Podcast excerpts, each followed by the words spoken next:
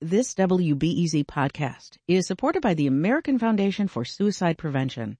Suicide is a topic that hides in the shadows. It's time we talk away the dark, learn how to spot the warning signs for suicide, and how you can have an open, caring, real conversation to help save lives. Visit the American Foundation for Suicide Prevention to watch the new short film and learn more at afsp.org slash talkawaythedark. Think on your feet for our Fast and Curious 5K, a one-of-a-kind race hosted by WBEZ and the Chicago Sun-Times on Saturday, July 27th at Humboldt Park. More info and early bird registration at wbez.org slash events. I'm Sasha Ann Simons and this is Reset.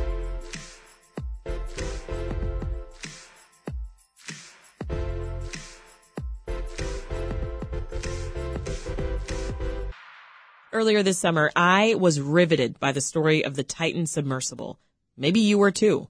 Five people died on board after it imploded during a voyage to visit the wreckage of the Titanic. Now, as much as we were all captivated by that news story and its tragic ending, there are still many of us who are fascinated by the mystery of the deep ocean and want to see it up close. What's down there? Well, that's a question that journalist and author Susan Casey spent years exploring and she's written a series of books on the animals and objects in the deep to try to explain.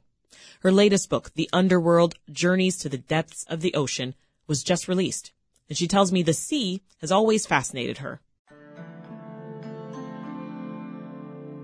I, I actually can't identify a genesis for it. I've just always had it. Uh, even as a really young child, I would just look at a body of water and think of it as uh, sort of a one-way mirror. And if you went through the surface, you would be going through the looking glass into a kind of a parallel universe.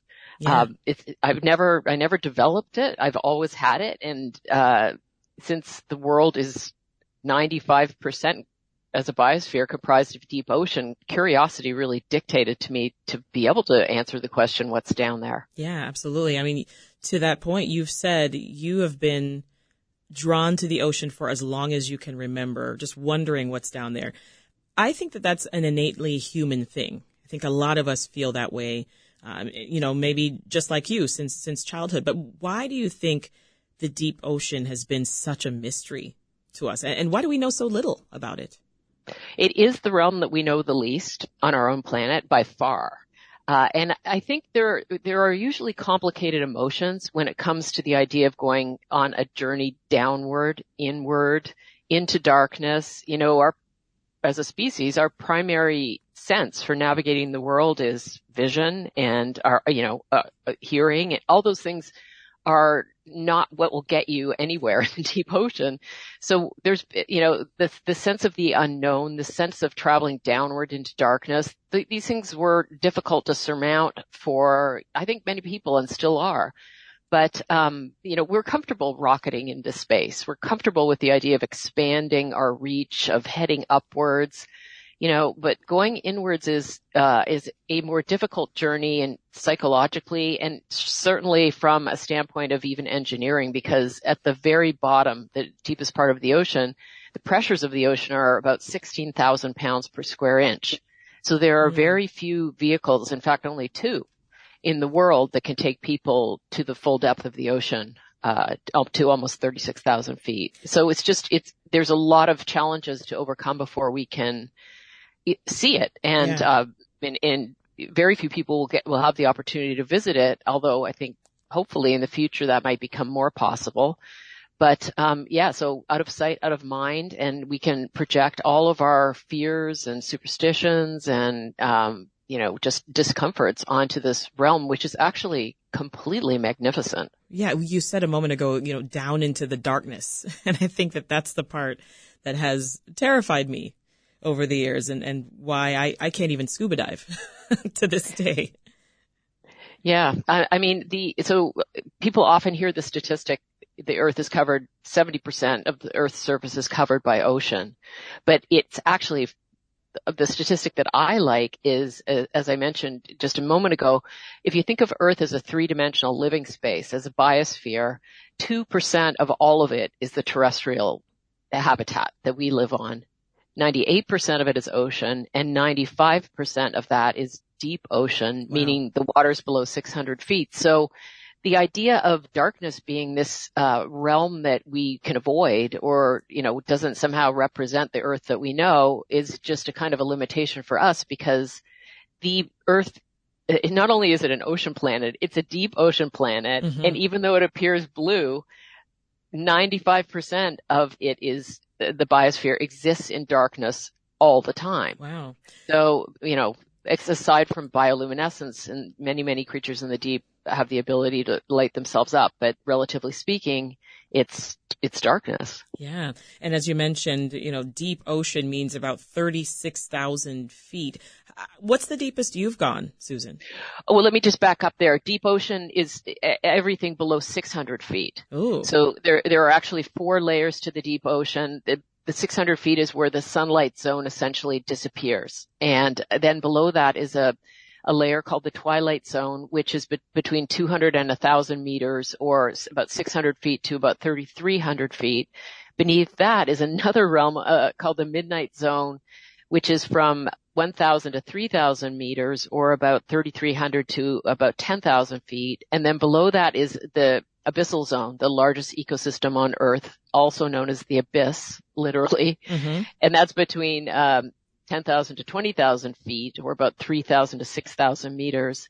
And then there's a there's a, uh, a a zone even below that called the Hadal zone, named after Hades and his you know mystical kingdom of the dead. And uh, that's from 20,000 to almost 36,000 feet. Wow. So yeah. you have written several books about the, the people, the shipwrecks, the animals, the like sharks and dolphins within America's waters, right? Talk more about the focus of this book, The Underworld. Well, all, yeah, in, in um, the, the, the underworld is a journey into the deep, many journeys into the deep ocean. Uh, I made two and, um, many other characters in my book had, have made many. And so it is a chronicle of the, all the a narrative chronicle of all the uh, expeditions that have gone on not only recently but how it how deep sea exploration began and it's basically uh, a sort of a I mean, 20,000 Leagues Under the Sea nonfiction edition. wow. Uh, you started off with uh, a map. It's called the, the Carta Marina and it covers mm-hmm. uh, the sea monsters that historians believe lived in the North Atlantic, the North Sea, and the Norwegian Sea regions. Is there truth, first of all, Susan, to the, the monster stories? I mean, back, the, that map was drawn in 1539 and I started with it because it was this sort of, uh, snapshot of that era's perceptions of their, their fears and their beliefs about what lived in the deep ocean and what they were going on was mythology, religion, superstition, fear, um, you know, they had no knowledge. They didn't know how deep the ocean was. They didn't know what the seafloor was made of. They didn't know what most of the animals were that washed up on their beaches because, uh, on occasion, say, imagine being a medieval farmer and all of a sudden you stumble across, uh, the stranded body of a sperm whale. So you've got this 50 foot long animal with seven inch teeth and you know, to them, it was, of course there were monsters. It mm-hmm. was the mm-hmm. ultimate unknown. But as the centuries progressed and science became a thing and instruments were developed to be able to um, investigate various unknowns in the natural world, l- less so the ocean, but it uh, it eventually happened.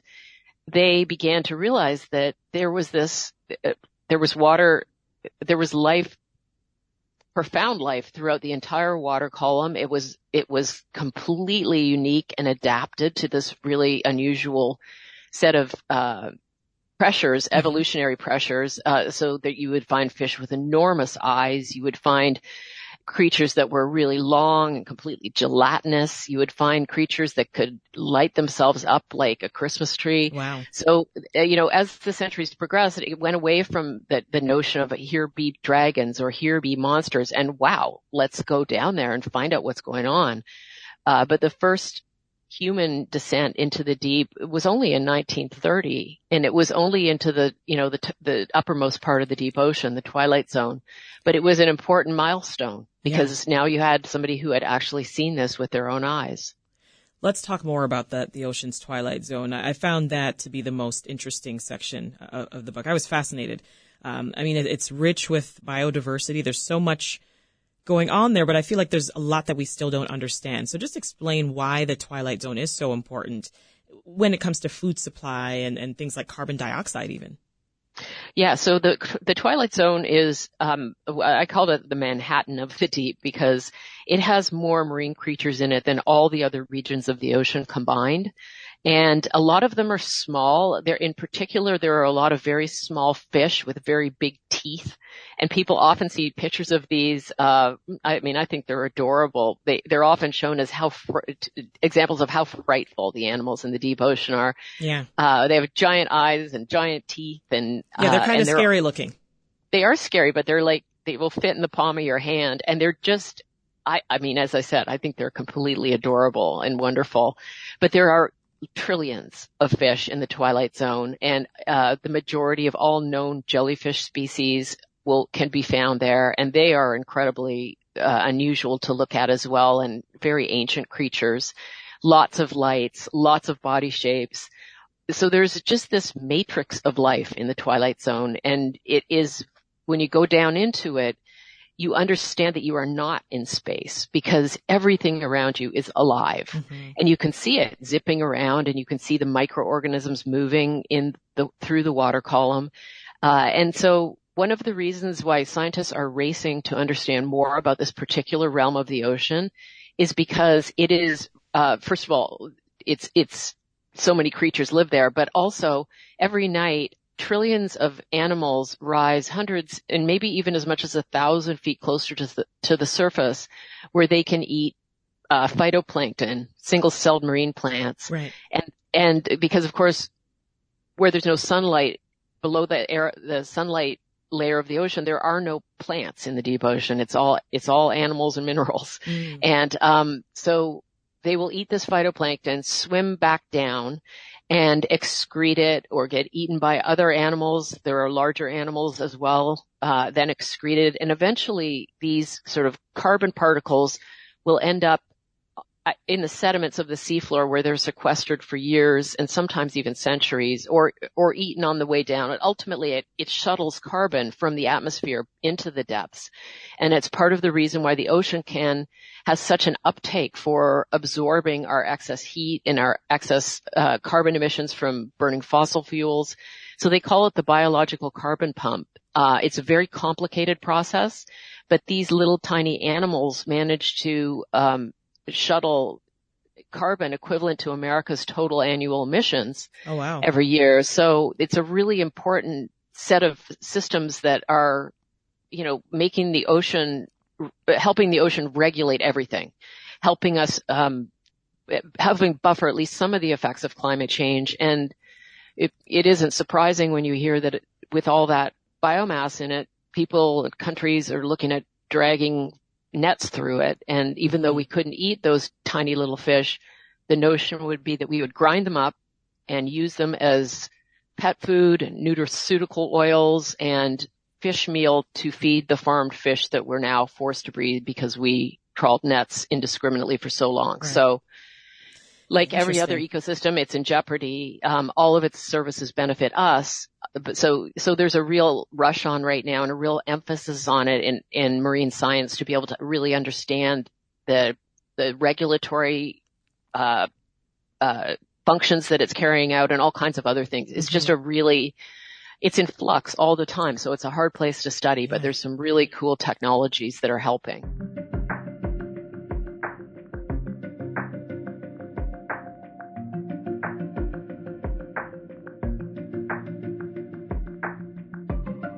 So you mentioned earlier, Susan, that uh, I mean, you want to see others be able to do, or more people be able to do this, go out and see the deep ocean for themselves. I mean, is it something that you you recommend? Oh God. Oh my God. If, if you have a chance, if you're not claustrophobic and you have a chance to get into a certified submersible, um, we could talk about the Titan if you want. It's very extreme outlier. These are very safe machines and you know, it's not everybody's cup of tea because really some people are claustrophobic, but um, it will change your perception of the planet you live on. I think the very best thing, if I could have one wish for ocean awareness and for people to understand how important and how magnificent and how integrated the deep ocean and the ocean in general is with everything above, it would be that everybody who wanted to get into a submersible would have the opportunity to do so and at least go into the twilight zone. Mm. Um, I, you know, I wrote in the book, I felt as though I was meeting the earth for the first time. Wow. And it's just, it, people expect it to be scary and gloomy and grim and it's magnificent and life altering. Let's, let's talk about the Titan submersible then. I mean, you also just wrote a piece for Vanity Fair magazine and in it you say that many in the deep sea exploration community believe that dives like that one that was organized by the company OceanGate, that they're quote reckless and they're often dangerous. So talk more about that. Based on your experience, how could a tragedy, a tragic accident like that have been prevented? Well, let, let, me just make very clear that I don't think dives to 4,000 meters are dangerous and reckless in general in the right equipment. Um, you know, the submersibles, there are only about six submersibles in the world that can dive to 4,000 meters or below 4,000 meters. So there aren't many vehicles. They're usually they're owned by nations or institutions in most cases. Um, the U.S. has one. The U.S. Navy has a research sub called the Alvin. The Alvin has made more than 5,000 dives with a perfect safety record. That's the case with all of the deep sea subs. Mm-hmm. Um, in 50 years prior to the Titan, there had never been a fatality in a man submer- in a deep sea submersible. So the engineering is incredibly robust. The the most important uh, aspects of engineering a deep sea sub are that it be able to withstand the pressure and the most and come back. I mean, who, what good is it to dive if you're not going to come back? The, the sphere is a critical shape for, now you can go in a sub, submarines, like military submarines are, they're shaped like, kind of like the Titan, cylindrical shaped. They don't go very deep. They may go a few hundred feet or slightly deeper, but deep sea subs that are going to 4,000 meters, they need if they're taking people, they need to be shaped as a sphere because the sphere is the only shape that distributes the pressures symmetrically. So there's no weak spot on the, if it's a perfect sphere, there's absolutely no weak spot. Um, and you can just get a sense of what I'm talking about if you imagine standing on a soda can. The c- cylinder has a weak spot and the mm-hmm. pressure is not distributed symmetrically. But on top of that, the Titan sub was constructed of carbon fiber filament, which is not an accepted um, material for for deep sea um, engineering because it it tends to fail catastrophically mm-hmm. and suddenly, and it isn't predictable. It hasn't been used enough in the deep ocean. It has been used for some instruments, um, and it does have some advantages in terms of it's light, it's strong, but it's strong when the pressure is coming from the inside as opposed to external pressure. So there would have to be a tremendous amount of testing done and formulations like really fine tuned before it would be possible to say, yes, this could, this kind of sub could go to 4,000 meters and OceanGate didn't do that work. But every other sub in the deep sea space is certified, in the equivalent of peer reviewed mm-hmm. by an independent marine classification society. And it's a very lengthy, very rigorous process and it costs a lot and it takes time and OceanGate just didn't do that. So yes, a lot of people in the deep sea submersible community, which is quite small, very tight knit, had reached out to OceanGate to like help, try to help actually in the beginning, but then also to sort of warn. But there was nothing that anybody could do beyond that because mm-hmm. there wasn't, you know, there's no laws necessarily. There, there are some, you, you sh- that's why they were in Canadian leaving from a Canadian port and going into international waters because if you have a commercial sub in uh, U.S. territorial waters, it must be certified or classed. I see.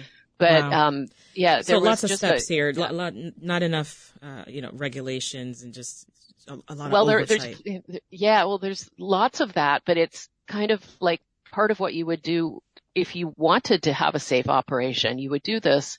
Everybody has it, what it's just very bizarre what OceanGate did, and it's really important to differentiate that between what everybody else does who operates in the deep sea space. Right. So the underworld journeys to the depths of the ocean. What, what's your overall message then that you're hoping to communicate to your readers? That the world is a lot bigger and more mysterious and even more beautiful than you realize, and that everything that happens below is inextricably connected to what happens above. Uh, and there is, it's, I always compare it to, it's as if we live in this magnificent mansion with thousands of rooms. And in every room there are treasures and artworks and animals and historical artifacts. And we've only bothered to look in a couple of the rooms. So I think we should definitely make a point of looking in more rooms. Susan Casey's new book, The Underworld Journeys to the Depths of the Ocean, is available wherever books are sold. Susan, thank you so much. Thank you. It's my pleasure.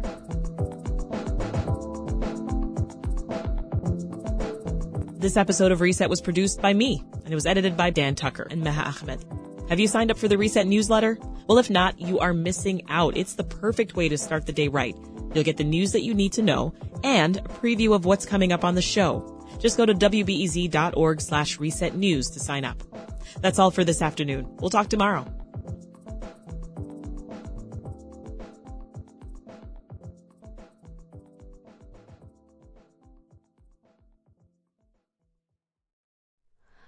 Hi, it's Terry Gross, the host of Fresh Air. We bring you in-depth, long-form interviews with actors, directors, musicians, authors, journalists, and more. Listen to our Peabody Award winning Fresh Air podcast from WHYY and NPR.